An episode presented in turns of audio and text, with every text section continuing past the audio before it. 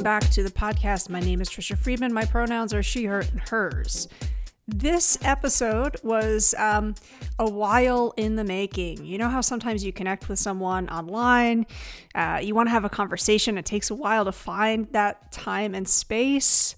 And then when you finally get to have that conversation, you just feel so thankful. Like I literally feel thankful to the universe um, for the conversation that I was just able to have with today's guest. And I want to let you know right at the top of the episode that today's guest has a coaching cohort that you can join. It does start in a matter of days. So you might actually want to pause the episode, check out the show notes, then come back. Um, I am sure that by the end of this conversation, you will be asking yourself, how might I learn more with them? Please just know that opportunity exists. Uh, and of course, more opportunities will exist in the future as well. Enjoy this conversation. I know I did very much. Right. Well, thank you, Trisha. This is an honor. I've been following you for a while. So I, it's really nice to see you face to face and have this conversation with you. Um, many people share identifiers to help others feel comfortable with them. So I'm going to start with the labels, if you will. My name is Nayang Weaver. In Korean is Kim Nayong. Um, I use she, they pronouns. I feel most, most affirmed by um, non binary pansexual identities. I'm a mom of two children that currently identify as a girl and a boy. I'm an educator, math teacher, college counselor. I'm temporarily able bodied. I was born in Seoul, South Korea. My parents are both South Korean. My paternal grandfather escaped from North Korea when he was 16. So there's a bit of generational history there as well. I grew up mostly in Singapore and Bangkok. I'm also known as transnational youth or third culture kid. I went to international schools my whole life until I went to the United States for college as an international student. And that's when I went worked uh, went for graduate school. I originally wanted to be an international human rights lawyer, but ended up in undergraduate admissions data administration at my alma mater in Massachusetts. Uh, so it actually kind of feels like a full circle teaching at an international school in Singapore, even though I'm not working at a school that I went to. That's it in a nutshell. Thank you so much for for sharing. Uh, I also have been following you for a while, and I'm really excited to get some time to just listen to you share a little bit more. Uh, listeners, it's also maybe important to note that Nayang has just wrapped up the end of a school year. Um, you know, that's a it's a specific mindset I think to be in um, at the end of a school year. I've moved schools several times, and it's taken me a while to realize that you know you've wrapped up a school year that was the first year for you at a new school and first years are also really unique. Uh, i'm wondering if if you could maybe expand on how a new start is an opportunity to do identity work in a way that um, you know maybe we don't have that opportunity when it's our fifth or sixth year at a school and also, um, I'm, I'm wondering if you might want to comment on how a new start is also intensely demanding when we're thinking about the amount of emotional labor required. Thank you for asking the question exactly the way you did. A few different things coincided for me um, with my for my first year at my current school. So I was I was in the Aspiring Leaders of Color program. I was a mentee at the Association of International Educators and Leaders of Color, also known as AILOC. Um, it's a program created by Nadine Richardson, coordinated by Kevin Simpson.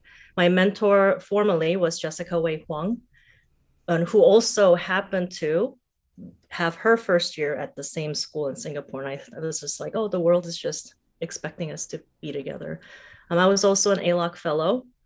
And so having that those identities alongside my first year at my current school was really helpful to me, um, especially with my intersections of identities. I think with the lens that I have now, um, having gone through an extremely challenging experience from my last school, and consequently going through a transformational experience with the help of ALOC, like my worldview has changed quite a bit. Um, so for some context, this is just my second international school. I actually taught in Massachusetts for about eight years in public and private schools before moving to international schools. And even though I grew up in international schools, what I've noticed is that international schools are not, they have not been created based on equity and justice, and they continue to not perpetuate equity and justice. And I see my young self in the students I teach. and I feel like it's been two or three decades now, I feel like the schools should have changed. I still see and feel the oppression in the schools I teach in. I'm hoping it's a, be- a little better now because there is the internet. Um, but with the education structures in place and like, you know, all the educational systems like IB, AP, and the fact that the makeup of the leaders have not changed that much since I've been a student. And I think that's quite heartbreaking for me. So, my first year here, I I honestly I came into this current school with my armor off. I saw very clear DEIJ statements on the website. The interviews I had were about DEIJ and my work in DEIJ. Um, the leader that interviewed me is already was already known for her work in the realm as well. So I came in, I felt like I could be myself and was myself for maybe a month. And then I started noticing around me that maybe I should pick up some of my old armor and put them back on. And that's been my experience in, um, in a nutshell at uh, my current school. I think for me, that's why it's been so helpful to have ALOC because as I was putting the armor back on, like it didn't feel feel right anymore. And it just felt heavier. It felt like I didn't have to put it back on. And so yes, there has been emotional labor, but my first year has been very helpful to me because I've been practicing my anti-racist lens. So I found growth in that way. Um, and I'm even more now aware of the white supremacy culture in myself and around me. So I'm, I am grateful for that. So in when it comes to identity work and the emotional labor I put into it, like I see the people around me at my school that need support for identity work, but I still feel like the institutions aren't going to provide that. And you can talk about the faculty or the staff or even the students, like everybody in that ecosystem, they don't have that support. Like I think there are too many layers of systems in place, like the myth of meritocracy, the white supremacy culture, scarcity mindset. And even though there's so much professional learning about, you know, cognitive coaching, inquiry based learning, concept based teaching and learning, like all of those seem like just training. And in real life, we're not using the inquiry mindset to hear people's stories. We're not using cognitive coaching to really inquire about how the student has come to their identity. And I feel like we're not applying what we're learning. And it's almost like a cognitive dissonance to me because I feel like, oh, I learned something, I need to apply it, but that's not quite happening. Um, yeah. Thank you for for sharing that, and you know, it's you, you have me reflecting on the metaphor of the armor and how apt that metaphor is because of the weight, because of the discomfort. And part of me is wondering if you could paint a picture, you could give an example.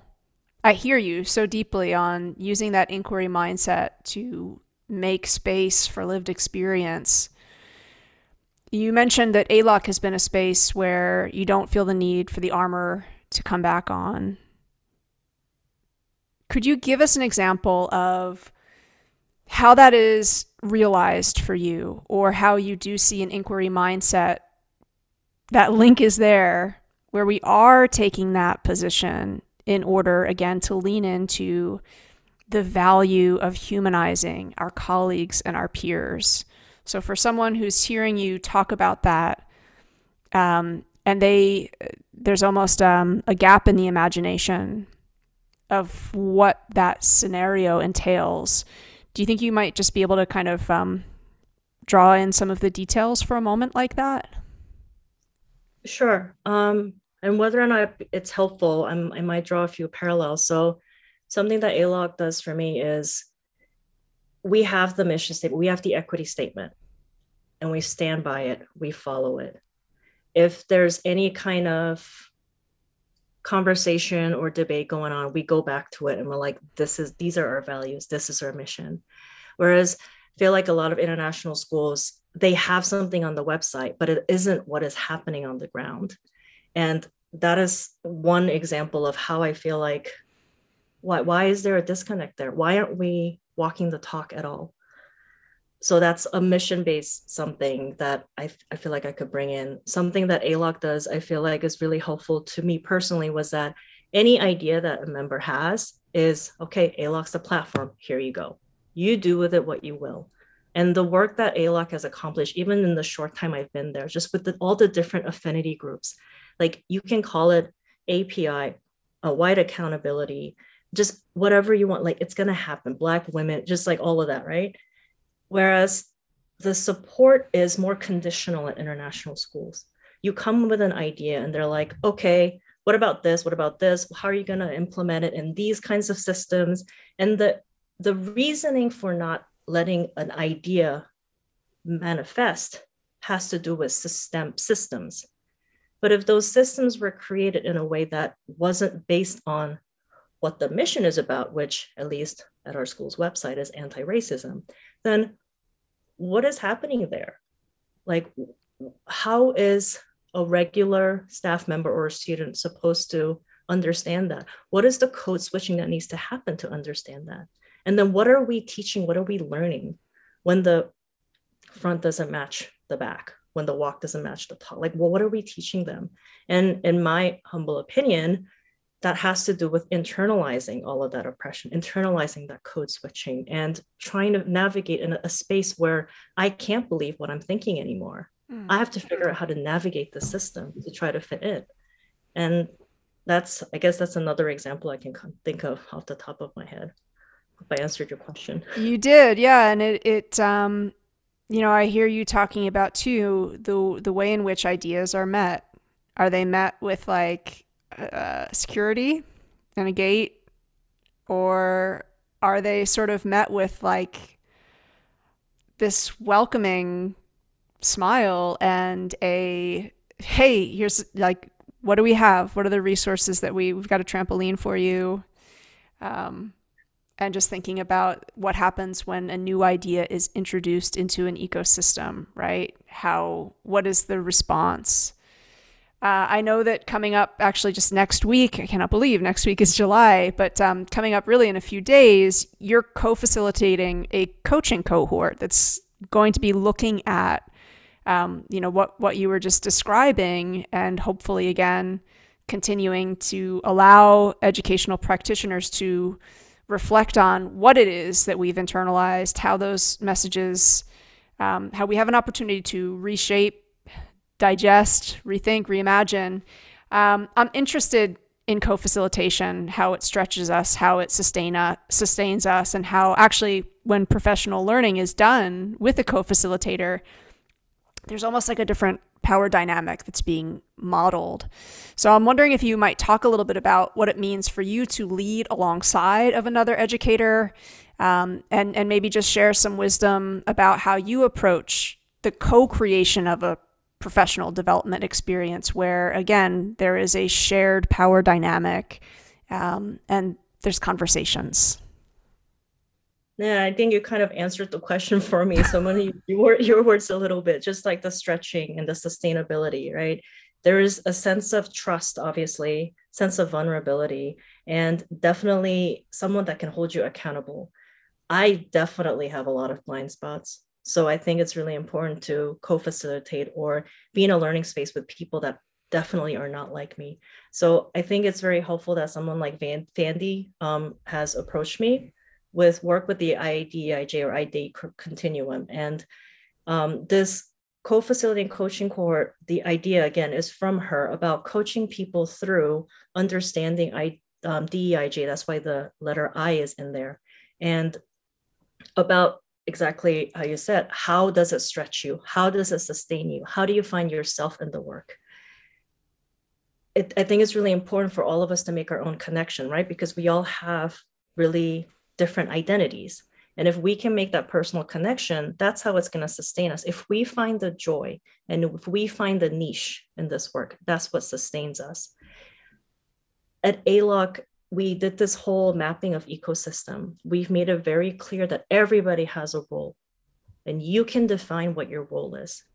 Unfortunately, when you have systems in place where the hierarchy and the um, inequitable power systems are in place, that can't happen because there are too many other systems to uphold.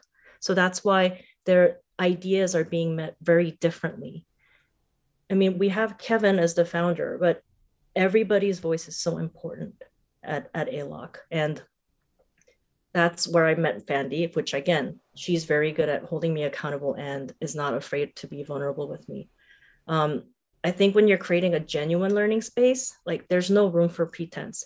Um, so my mentor Jessica, she had a mentor. I am not sure if you're familiar with him, Lee Mun He's the one that directed The Color of Fear documentary. Um, he he has a saying that says you can only facilitate up to the amount of work you have done on yourself, and I find that so powerful because you there, you can't pretend to do DEIJ, or if you want to call it DEIJ, you can't pretend to do identity work. I can't pretend to be you, Trisha right? So, like, my connection with my identity and the work I've done is going to show.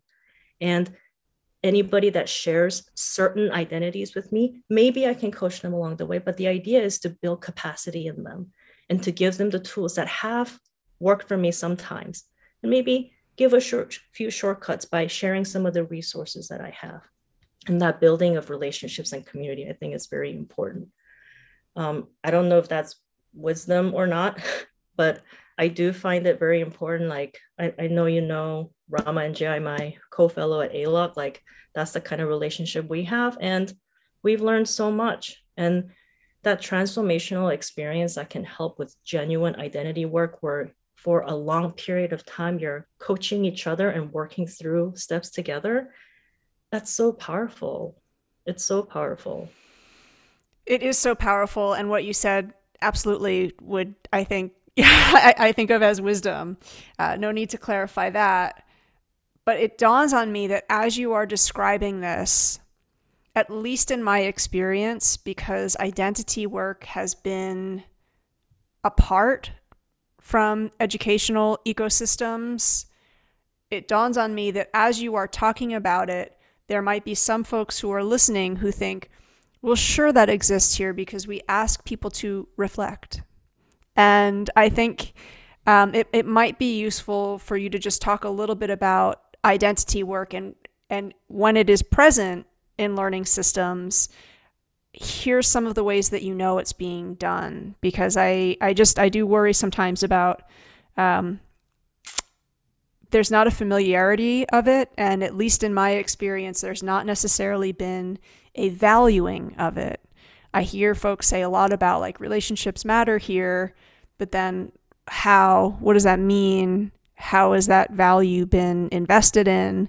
Sometimes like you scratch at the surface and it's like, because they do, um, you know, and, and I, we need better than just that kind of, because it does, of course it does, you know, there's people here, they have to relate with one another. Um, and I, identity work goes much deeper than that. Um, could you care just to expand a little bit about um, that it's not just oh i asked somebody to reflect one day. They did. They did it. Yeah um that's the if you want to call it performative or that's the checkbox part to it and yeah i think we can go a little deeper than that. And all those sayings things like you know representation matters or like uh, that that there's a reason why they're saying they're, they're sayings like that. And my mentor again was instrumental. Um, i had never had a leader a mentor that looked like me that understood again we don't have the same exact identities but she at least looks somewhat like me where i saw myself being like oh i could be a leader. And by the way none of what i'm saying is like my idea. It's like a culmination of all the leaders i've spoken to and all the people that have taken time to talk to me and guide me. Just we're in a space where we have so many resources and if we don't find our connection to the work that we're reading or that we're listening or that we're watching or applying then we're performing. And that can do much more harm than not doing it. I mean i think i don't think we should not do anything but it could it could cause more harm. So the idea that when you go into professional learning spaces or um, you go into spaces where there are people to lend you a hand and guide you like the world's going to talk to you in my opinion the world talks to you when they're ready to take you to the next step So, so I have seen versions of this where um, I think you're familiar with being the change. Like they have that, you know, why I'm from home poem, and um, I think it's important to take like homeroom advisory or whatever class you're teaching through that. But I have seen students engage in it in a way that is a checkbox. Like I'm just going to complete this assignment, and you know they're like graphic organizers that where you can like write down all the different things you hear, feel, and if you want identity work to be that, then that's all you're going to get out of it. If you're put in more, put more into it though, and you really look into your heritage and you look into, you talk to your parents about your identity. If you talk about your, uh, if you think about your relations that you have, whether it's with your siblings or cousins or anybody else around you, and think about the power that dynamic that is involved in that like you get to really understand your identity and how it fits into the real world. And that internal and intercommunal understanding of your identity, I think it's essential. Unfortunately, I wish I could see more of that in international schools, especially international schools, instead of just kind of tokenizing cultures and identities and holidays, where we actually delve deep into our heritage. And I honestly still have yet to see it. Um, I do see signs of what it doesn't look like. And I think it's all things that you've heard before where student says, you don't have to worry about the pronunciation of my name. Mm. Or, you know, I, I heard that twice this year and it was heartbreaking. And, um, you know, going around the classroom where I'm not just asking students that for their name pronunciation, not just from the students that I can't pronounce, but I'll like, I'll be like, Aaron, that's your name. Is that how to pronounce that?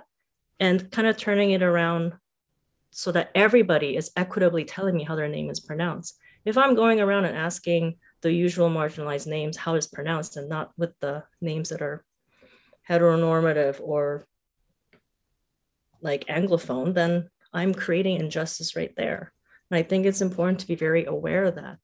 And luckily, I have been able to reflect on that because how of my name was pronounced by my seventh grade English teacher. So I think being able to make those connections and then living a life that you want to make that incremental change for, I think that's what's what's the important what the important part is. Thank you for sharing that. Um, you you've touched on ALOC, and you are an ALOC fellow. What has that community done to help you think more about really the potential for educator communities, um, where they need to go, or how they might reflect on where they are and get a clearer, more accurate picture and profile, and and think about how they build community.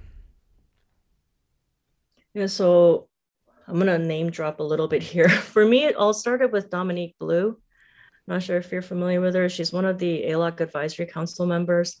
We happen to be in the same city, and she just met with me and Rama. She just met and sat with us and listened to us and was not telling us what to do, but very much like, oh yeah, yeah, that's normal. Oh yeah, that's what this is called. Oh yeah, that's yeah, yeah that's that's white supremacy culture. Like she was very good at giving us the language in that one meeting on how to, first of all, not feel like we're crazy, and two, understand what we're going through so that we can move and grow from it. So from that relationship, from that time, that mentor, that informal mentor that happens through ALOC, um, there were other people that just were so helpful. Like Nunana, like out of the blue, decided to like have a Zoom meeting with us. Um, we've had obviously Elisa Pereira, Darnell Fine, Daniel Wickner. Um, I've also helped have gotten help from Rod Jameson this year. Cynthia Roberson, she met with us. No questions asked, just wanted to chat, hear us out the now Tanu, I, am sure you know, um, Joel Llaban Jr., like people just willing to give up time and just be like, I hear you, I see you, you're not abnormal. Everything you're going through is completely normal. It's the system that we're in. So that that whole being seen, being heard, being told that we matter, that like it's an incomparable and it isn't the kind of oh we all matter like we're all we all belong it, it's that genuine like yeah isn't that messed up isn't that crazy we're all living in it too So in that sense, like ALA creates that community where the information is shared in a way, unfortunately, where a lot of us have to go through the trauma to talk about it. But that language, that education is happening. The community visioning, like we're talking about this, we're talking about the human resource offices and the mediocre leaders, how toxic they are, how bureaucratic things can be, how how everything has to be about our survival, but we don't want to just survive, right? We're used to adapting, sure, but we don't want to keep adapting, right? We want to make the systemic change together. And I think that's where ALOC comes in really handy. Like they ALOC really helps me believe that I do have superpowers, that I do have things to contribute, and that I don't have to put armor on or like mold myself into a system that doesn't want me there. Another thing that I think is really important is that um, ALOC feels very anti-capitalist to me. Like it's a platform for whatever you want to bring. I feel trusted there. I feel trusted for being myself there. No matter where I'm where I'm in my journey, like I'll have people to hold me accountable to where I am and be like, hey, Nayong, blind spot here. And they'll point it out to me. And I'm so happy they're doing that. I'm so happy that they're on this path with me. They're helping me, they're holding me accountable. And the growth is happening because of that. So, I mean, we all know how, if you want to call it work, like we know how it works. It's generational, there's no rush. We're all working towards the same goal we want to support our students we want to support each other and we're going to keep doing it whether or not it's at our school or not. I really appreciate you you sharing that and uh, of course dropping all of those names because i think you know again where we see communities expanding um, rather than being restrictive or you know I, I can think of some educator communities where it's about um, you know, one or two person, like upholding them as like an edu celebrity and rather than how are we building a network and as you say, seeing our network as one that's going to value accountability because we know that accountability helps us grow rather than be so afraid of it. Um, that that's just really powerful and I think an important reflection to have in terms of how is power operating within our community? What have been the ingredients for our growth? What does it mean for us to see one another as sources to help us rethink, mm-hmm. for it to be okay to have been perhaps wrong or, you know, needed support, and that that's what the point of this is. Um, it's just it's it's really powerful. So thank you for again just describing that. Um, your LinkedIn profile, your about section, it has this really powerful quote that I wanted to explore with you. It reads, quote, my job as a teacher is to make the local global interconnections in mathematics so that students can choose which understanding works best for them. Because I learned math from three different cultures, I understand math itself as a language that unifies cultural differences. End quote. I'm hoping you might um, be able to point us to a resource or a story that helps us excavate that really beautiful idea. Um, uh, you know, that belief in practice, I think that really, the way that that speaks to you as an educator and also to the purpose of math is is really quite moving uh, and I would just love to to hear more on you from from more from you on that. Um, the answer to this actually goes along with what you just commented on. Thank you for commenting so eloquently. Like mistakes are how you learn, right? It's the same thing with math. Mistakes are how you learn. So I have a few different examples, but I think um, one that's maybe has the most sub examples, if you will. Um, do you know FOIL, like how to multiply binomials, first, outer, inner, last? I had to learn that, by the way, to teach it in Massachusetts because I didn't learn it like that. Um, I think that's a good example uh, because when I taught it in public schools, it was different from how I taught it in private schools in Massachusetts. And then teaching it in China and then now in Singapore, I think every culture has a different way of doing it. So you know the us example which is first outer inner last um, it's it's multiplying binomials. That's like the formal way to say it. Um, one other way i've seen it is like giving each term a variable like ax plus b in parentheses or brackets whatever you call them multiplied by cx plus d and then like you memorize okay? Adx plus bcx makes the middle term and like you kind of memorize it that way um, there's a distributive property model I've seen the lobster claw model. I don't know if you've seen that one. Mm-hmm. Where the lines. It looks like lobster claws. Um, I've seen area model. Um, uh, I've had a Russian student show me a factorization method that goes with FOIL. I've had a German student show me a division method, and um, which involved like what looked like a, a factorizing ladder to me. Hmm. They call it ladder. I don't know if you like looks like that L and you just factor. So like what an exercise that I like to do is when the classroom allow when the students allow it is having all the students come up and show me the different ways, right? And then we recognize the pattern. What's the pattern here? What are we trying to do? Each method is different, but it gives us the same answer. And understanding what is happening, I think that conceptual understanding, that's what sticks to their brains. So they can figure out which way is best for them. Like all of us have different brains. We all know understand things differently. But if they fundamentally understand what multiplying variables and what bringing terms together means, that's the sustainability part. That's when they actually remember what they're doing. And then that builds the basis for like polynomial long division, if you will, and like other um, other topics that come after that. So I think that individual personal understanding is very important. And then being able to see with your colleagues, with your fellow students, hey, what are they doing? Why is that method work sometimes and not others? How can I grow from that? That kind of communal learning, I think, is very important. So that's one example I have in math. And and I, you know, those are the our favorite moments as educators, right? When you hear that like silence and they go like, oh, like you hear that happening. That, that, that's what we work for. And I think that's important that we do that, just the communal learning, the understanding patterns, inquiry method, all of that, conceptual understanding. Yeah.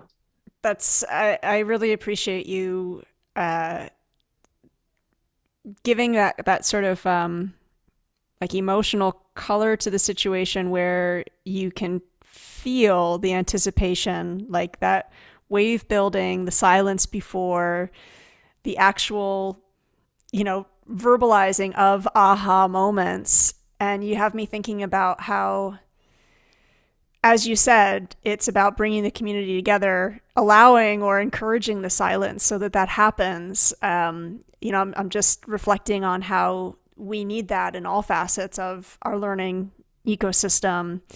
Uh, and I'm guessing again that will sort of be something that you and, and Fandy are working together in your in your coaching cohort. So in closing, I kind of just was wondering.